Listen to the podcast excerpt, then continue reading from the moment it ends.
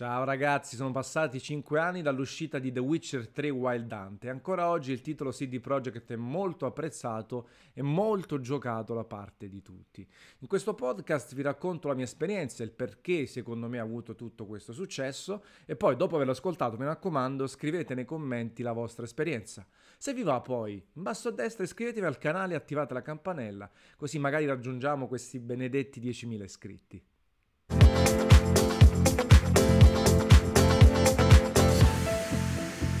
Nel corso del tempo ci sono videogiochi che hanno un grande successo per meriti acquisiti, talvolta un po' meno, e anche molti giochi invece di nicchia che non riescono ad esplodere seppur hanno una qualità incredibile. Ecco, The Witcher 3 Wild Hunt è tutto praticamente, un bel gioco, un bellissimo gioco, lo è stato, lo è ancora, e poi ha avuto un grande successo. La parte di uno sviluppatore polacco che con i primi due titoli aveva quasi eh, preparato la strada, no?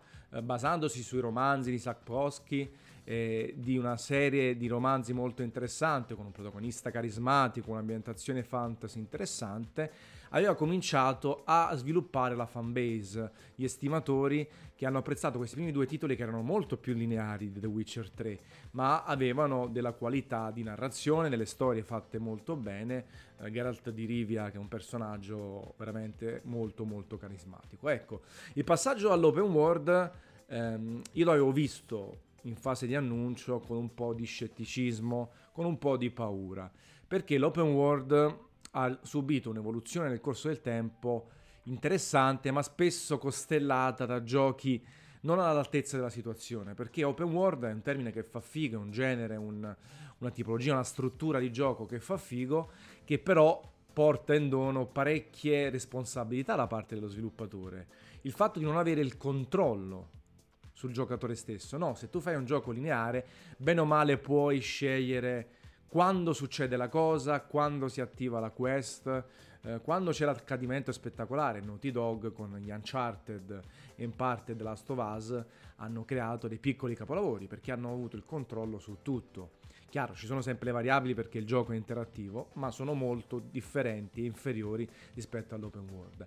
E allora tanti giochi si sono affacciati su questa struttura, con questa struttura, fallendo miseramente oppure rivelandosi essere giochi mediocri, no? Però il problema lo dico sempre, una cosa è avere un action che vale 7 e una cosa è avere un open world che vale 7. L'action, bene o male, te lo fai digerire, se sei appassionato del genere lo porti a casa perché si completa in 8, 10, 12 ore e i danni sono, tra virgolette, limitati. Un open world mediocre che magari dura 30-40 ore e passa, è difficile da digerire, è noioso, è palloso.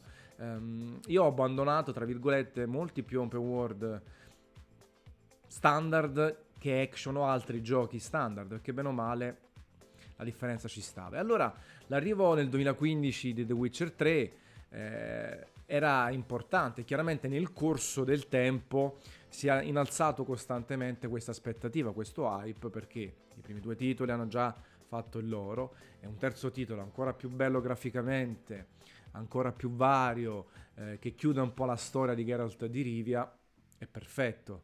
E allora, ecco, ero un po' scettico, poi è arrivato il gioco e chiaramente ne sono stato completamente coinvolto, mi sono immerso nel mondo eh, di gioco, in tutte le ambientazioni, in tutte le città, eh, in tutte le trame, le sottotrame, per esserne completamente ammaliato e tra la parte iniziale, il gioco quando l'ho iniziato e finito, e poi le espansioni, poi ci ritornerò perché soprattutto Blood and Wine è veramente top mi sono completamente affascinato. L'ho giocato su PC, l'ho giocato su PlayStation 4 eh, e ho apprezzato questa conversione arrivata poco tempo fa su Nintendo Switch che se ci pensate dal punto di vista tecnologico è quasi un miracolo, per quanto poi chiaramente molto distante dalle altre versioni.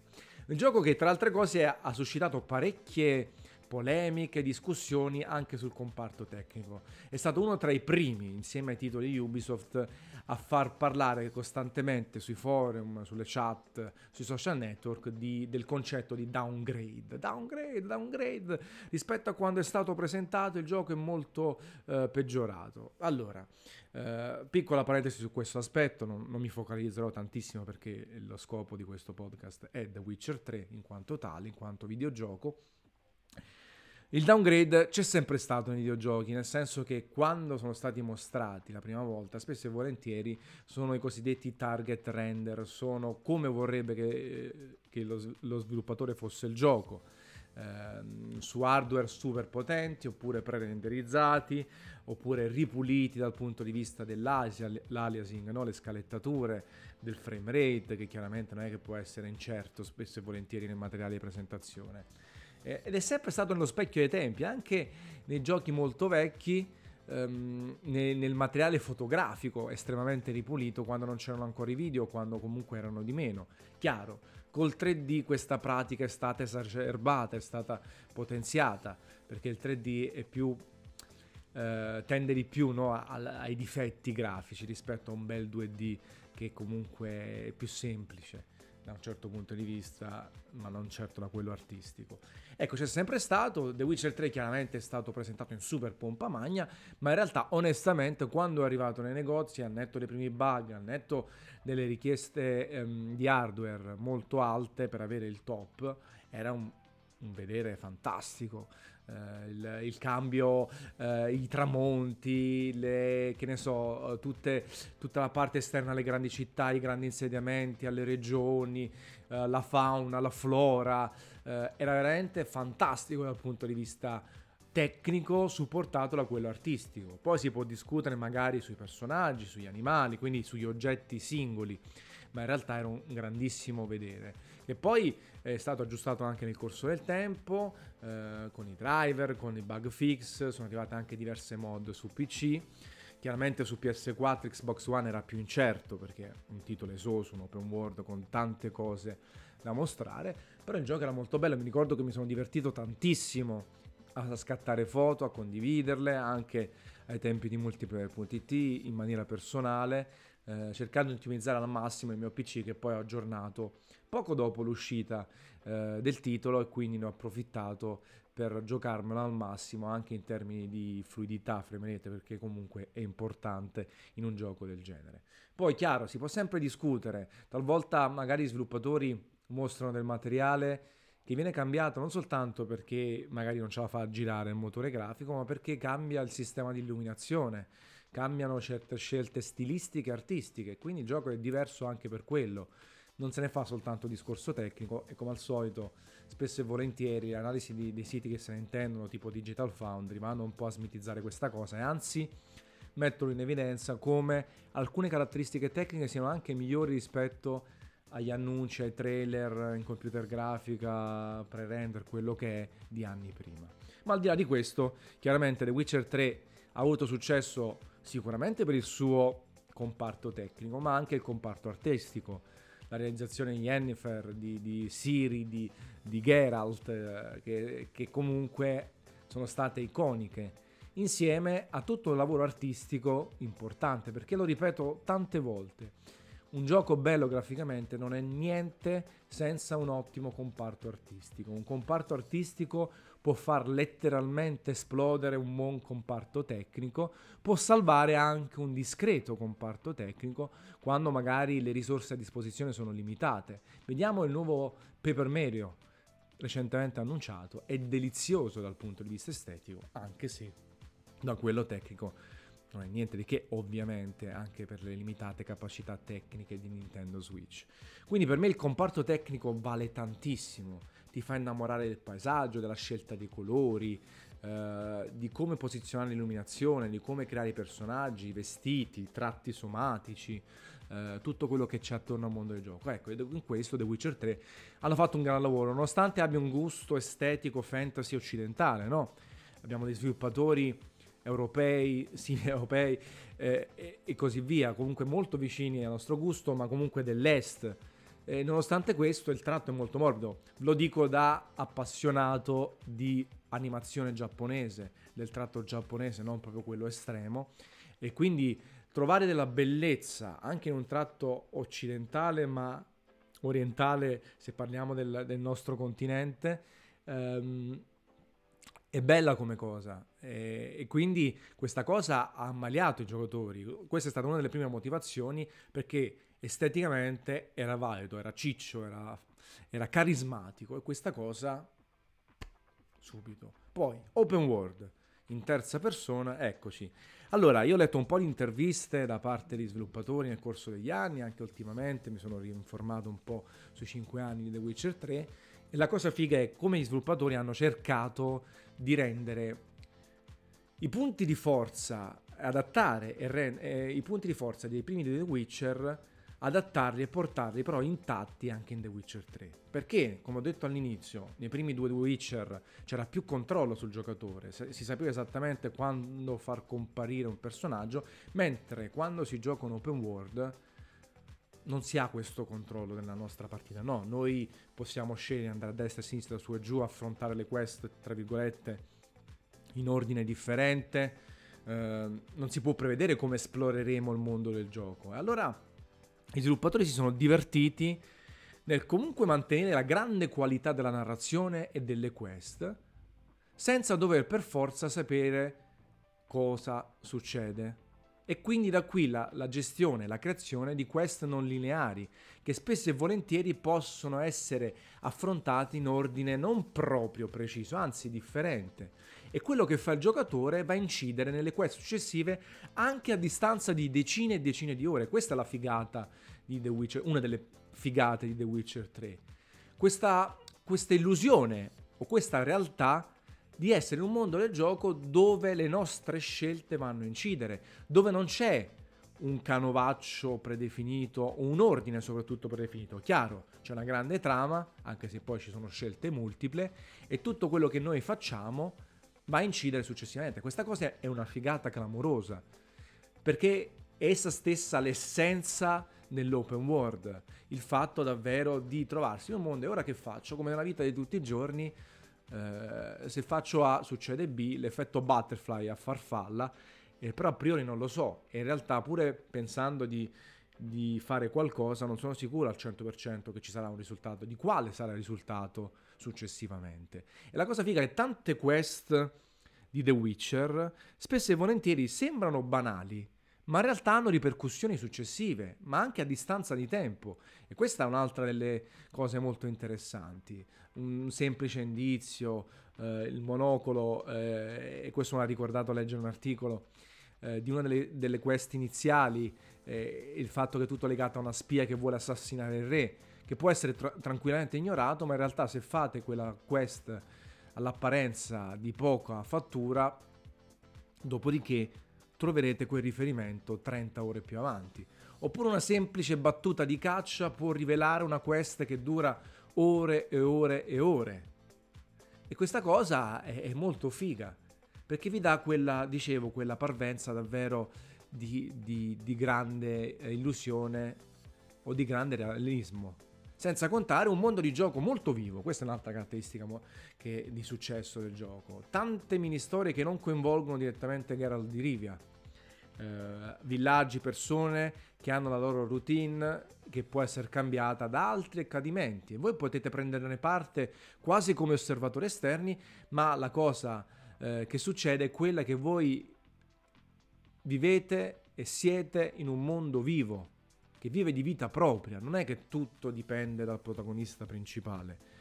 E questa cosa è importante nell'ottica di rendere un open world interessante in tutte le sue sfaccettature e portarvi ad avere quella voglia di muovervi, no? di non seguire anche la missione che state intraprendendo, ma se vi succede qualcosa, oh ma quella roba è interessante, quasi quasi mi fermo un attimo e vado di qua, vedo che succede. E questo è un punto di forza fondamentale all'interno degli open world, per scacciare la noia, per evitare eh, le fetch quest, no? questi personaggi statici costantemente che vi offrono delle missioni, delle quest che portate a termine, che non fanno nient'altro. Chiaro, ce ne sono anche alcune in The Witcher 3 Wild Hunt, ma c'è anche molto più dinamismo. È un mondo di gioco dinamico una storia importante, spesso la scrittura delle storie e delle mini storie, delle sottostorie in The Witcher 3 è di qualità assoluta, mettiamoci il carisma, le storie, la, la, il realismo, la varietà, il mondo di gioco ed è semplice perché la formula è stata di grande successo.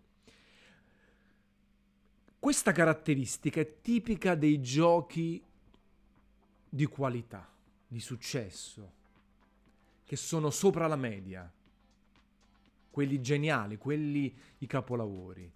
E mi è capitato una sensazione personalmente, questa è un'esperienza personale, mi è capitata questa sensazione con i The Elder Scrolls. Io mi ricordo ancora Morrowind, lo stupore, ero anche più piccolo, che avevo quando mi succedeva un accadimento che non mi aspettavo. Che non è che andavo io, ecco, il villaggio, adesso parlo con quello mi dà la quest. No, camminando nella parte sinistra della mappa o nella parte destra, ma l'avevo scelto io. Oppure il game designer è stato così bravo e subdolo in maniera positiva nell'indirizzarmi. E lo stupore, tra virgolette, che avevo, ah, che figata, adesso, ok, adesso perdo 20 ore a fare sta roba anziché andare dritto. Oppure in Fallout 3. Fallout 3 è stato quello che mi ha dato un grande effetto in tal senso. La storia principale era quasi la cosa più banale ed era anche chiaro dove andare. Ma io a un certo punto partivo, andavo a cercare cose, mi ricordo che se non sbaglio si cominciava verso la parte centro-destra della mappa, io a un certo punto vado verso sinistra e ci passo 30-40 ore a fare miliardo di cose, senza proprio seguire soluzioni di continuità e scoprendo costantemente cose nuove che poco quasi avevano a che fare con la trama principale. Ecco, secondo me questi giochi meritano tutto il successo di questo mondo, meritano tutte le votazioni e la critica positiva, perché sono coraggiosi, perché sono fatti bene, il loro design è fatto bene e chiaramente parlo degli open world, eh, perché poi sapete quanto sono entusiasta eh, dei JRPG, che spesso e volentieri sono lineari, degli action, dei strategici, dei puzzle game, cioè di altri titoli che non hanno queste caratteristiche. Però se tu vuoi entrare in questo campo minato degli open world, devi renderti conto che devi abbandonare la sicurezza e che hai una serie enorme di responsabilità nel produrre un videogioco open world. E non a caso poi grandi esponenti, Zelda, appunto The Witcher, Skyrim, tutti i grandi, poi vengono premiati tantissimo dalla critica, vincono i GOTY, vincono i Game of the Year, hanno votazioni altissime, spesso e volentieri sono quei titoli che si avvicinano al 100 nella media di, media di Metacritic. Quindi ecco, è ovvio, rischio più alto, successo se si ottiene più alto rispetto a magari altri generi che sono tra virgolette di nicchia o comunque non hanno questa presa generale. Tra altre cose, poi il mondo di gioco creato attorno a The Witcher 3 è continuato con le due espansioni Art of Stone e Blood and Wine, Blood and Wine che nel secondo caso è una roba fantastica eh, che parla anche del post diciamo di, di Geralt di Livia fatta benissimo, uscita l'anno dopo a livello estetico, eh, un po' più compressa, no? perché a memoria dura 20-25 ore, poi si può durare di più come al solito, facendo tutto e di più, e quindi eh, ancora, esalta ancora di più la struttura di gioco, eh, tutto quello che propone il titolo. Poi è arrivata la serie su Netflix di cui ho parlato eh, fine anno scorso e ha dato un boost ulteriore al gioco che è stato giocato tantissimo. È tornato su Steam a essere tra i più giocati, se non il più giocato per, per dirvi quanto poi la transmedialità permette di accrescere ancora ulteriormente la presa del brand, il carisma, quindi libri, videogioco, serie tv e rendere una serie un brand immortale, quello che è stato e che è The Witcher 3, fino adesso ai rumor sempre più insistenti, conferme smentite su The Witcher 4, che poi dovrà prendere forse un'altra linea narrativa a questo punto. Quindi è veramente un successo meritato e eh, qualcuno si chiederà, allora, non c'ha difetti? Certo che c'ha difetti, però questo innanzitutto è un remember di The Witcher 3. Però difetti sì, assolutamente, eh, per me è più debole nel sistema di combattimento, nelle magie, nei segni e così via. Migliorato rispetto ai primi due capitoli che erano ancora più deficitari, però sicuramente The Witcher 3 per me non ha il sistema di controllo e soprattutto combattimento ideale. Si può fare di più e vedremo se si riuscirà a fare di più. Eh, però ecco, ripeto, qua sto parlando un ricordo, di un ricordo positivo, di un gioco che non è assolutamente perfetto, che però è una pietra miliare oggi si può dire dei videogiochi, che ha avuto appunto un grande, grandissimo successo. Quindi per me The Witcher 3 è stato tanto,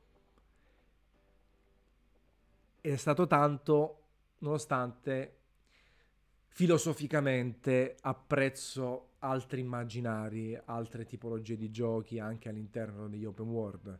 Eh, banalmente uno Zelda per me è quasi più incline, per quanto poi mi piacciono le grandi storie, le grandi personaggi carismatici e altro. E Zelda, eh, The Legend of Zelda, tra virgolette, un po' di meno, ma è, ha il suo modo di essere tanto carismatico.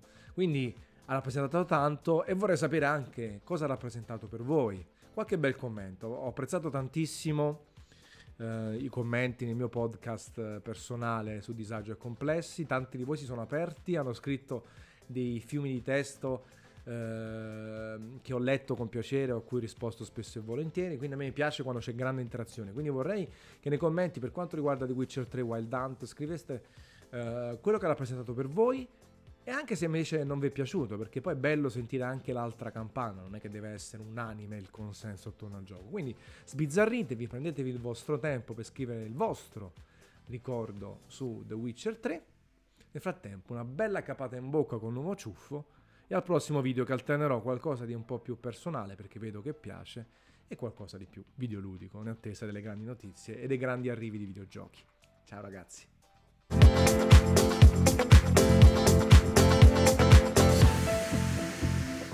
Ciao ragazzi, sono passati 5 anni da quando The Wild... Ah, poi chi è morto.